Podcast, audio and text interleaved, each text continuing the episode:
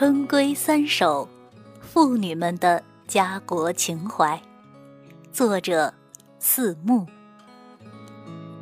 惊蛰一过，春雷响，万物长，气温回升，雨水增多，农家无闲。春风得意，先上小桃枝，湖水清暖，柳絮迎风舞。旧时堤上应是行人如织，晓风残月，一日看尽长安花。一早在来学校的公交车上，恰好读了王昌龄的《闺怨》诗，顿时感叹，他不仅有不破楼兰终不还的边塞壮语，亦有闻歌始觉有人来的别具匠心，还有那一片冰心在玉壶的纯粹情怀。但忽见陌头杨柳色的渐进感，可见其诗境的域之广，题材丰富且多经典。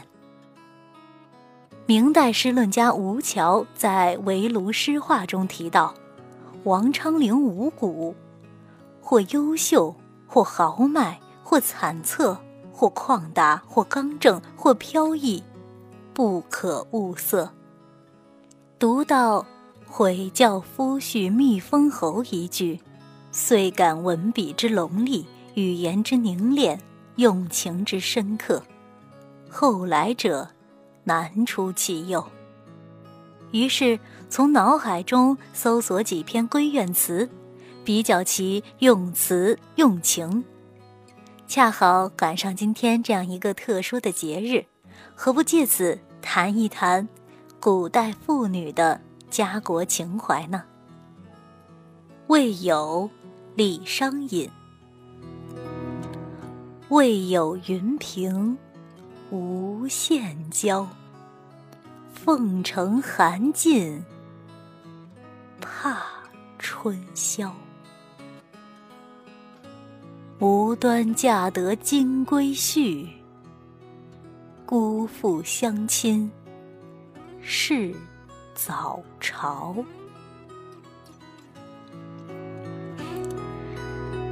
两情缱绻，春风送暖。人说春风一刻值千金，无奈丈夫辜负乡亲是早朝，似乎是在诉说孤鹤从来不得眠的苦衷。一因一果，平白直叙，怕字风波顿起，无端意在少妇娇嗔对丈夫的深情爱恋，也表达了丈夫的心意，含蓄婉转，前后连贯，极富感染力，意境也明朗。春怨，金昌绪。齐打黄莺儿，莫教枝上啼。啼时惊妾梦，不得到辽西。这是一首带有《诗经》味道的五言绝句，可谓一篇一意，摘一句不成诗。沈德潜在《唐诗别裁》中赞美道：一气缠连而下者，以此为法。层次重叠，读来好似剥洋葱，一层又一层，轻快却不禁潸然泪下。倒叙的手法有一种扫处还声之感，通篇儿女情长，篇外却意境悠扬。世人皆赞黄莺好，不料惊梦了无痕，对征人的思念破灭后的责怪，梦境与现实交互，尤胜。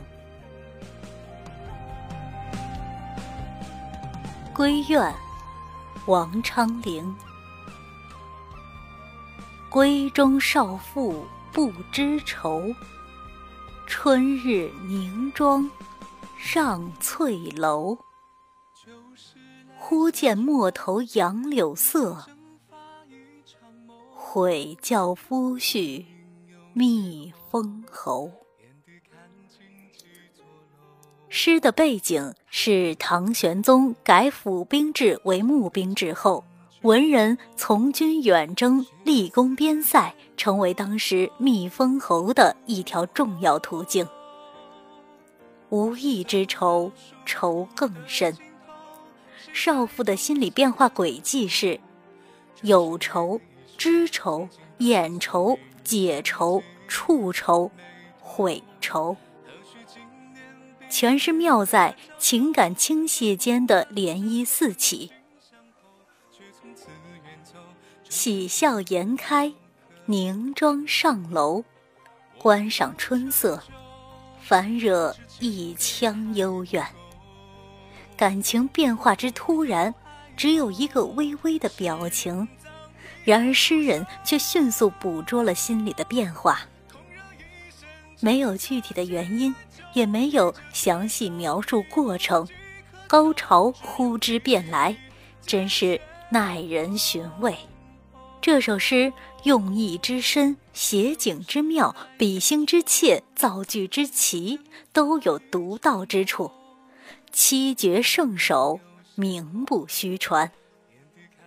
这三首诗均是儿女情长与建功立业的矛盾。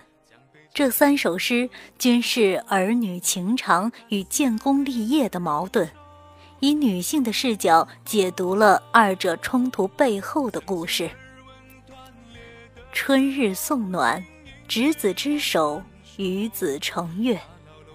然而做丈夫的却心怀天下，尤其是儒家文化入世情怀，修身齐家治国平天下，男子建功立业，光耀门楣，妻以夫为纲，以夫为贵，总少不了放弃现实的享乐。《红楼梦》第二十八回，宝玉行雅令说道：女儿悲，青春已大守空闺；女儿愁，悔教夫婿觅封侯；女儿喜，对镜晨妆颜色美；女儿乐，秋千架上春衫薄。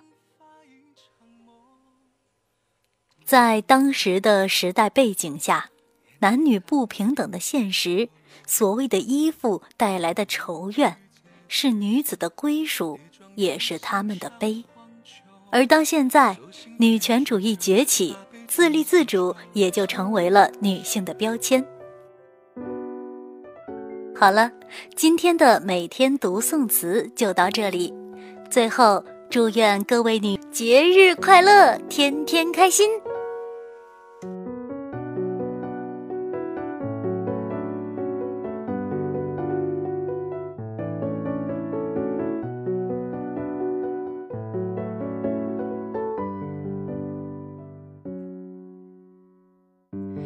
海风舒起书房，菊素花后白衣藏，麒麟路纱未张，中华不及风雨响，谁泛起霞光，荡舟在我心上。千年消磨流离过，过一明灭这水流觞，拼搏就不会向往的荒凉，谁主多情堂，却能见我想思长。相思唱过了四海八荒，都漫不过九重天台成宫墙。看花开陌上，这一前世过往，往生海中是否能泛起就是浪？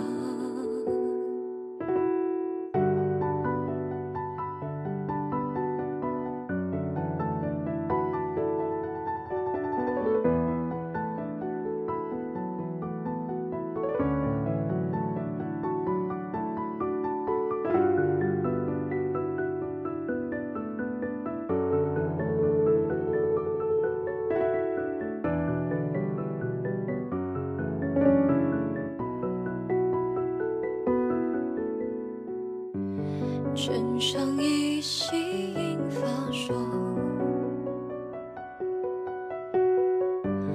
白汤不见怎一妆？谁将纸钩轻扬，雕得芳心已出藏。三生石上写不下我三世守望，千年消磨。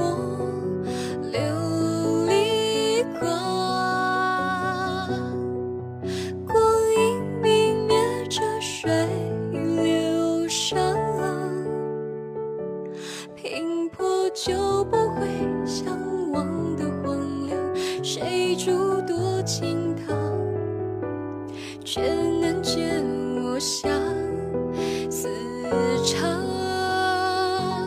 相思长过了四海八荒，都漫不过九重天台成宫墙。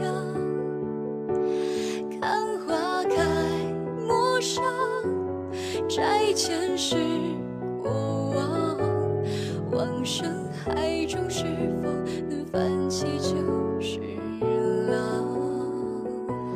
相思长过了四海八荒，都漫不过九重天台成宫墙。看花开陌上，摘前世过往，往生海中是否能泛起就是浪？